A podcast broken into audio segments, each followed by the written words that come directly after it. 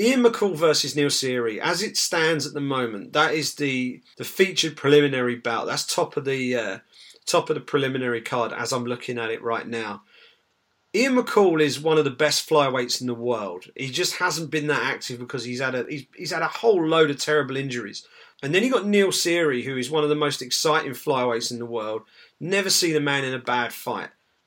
Why the hell aren't these two on the main card? It's Neil Seery's retirement fight as well.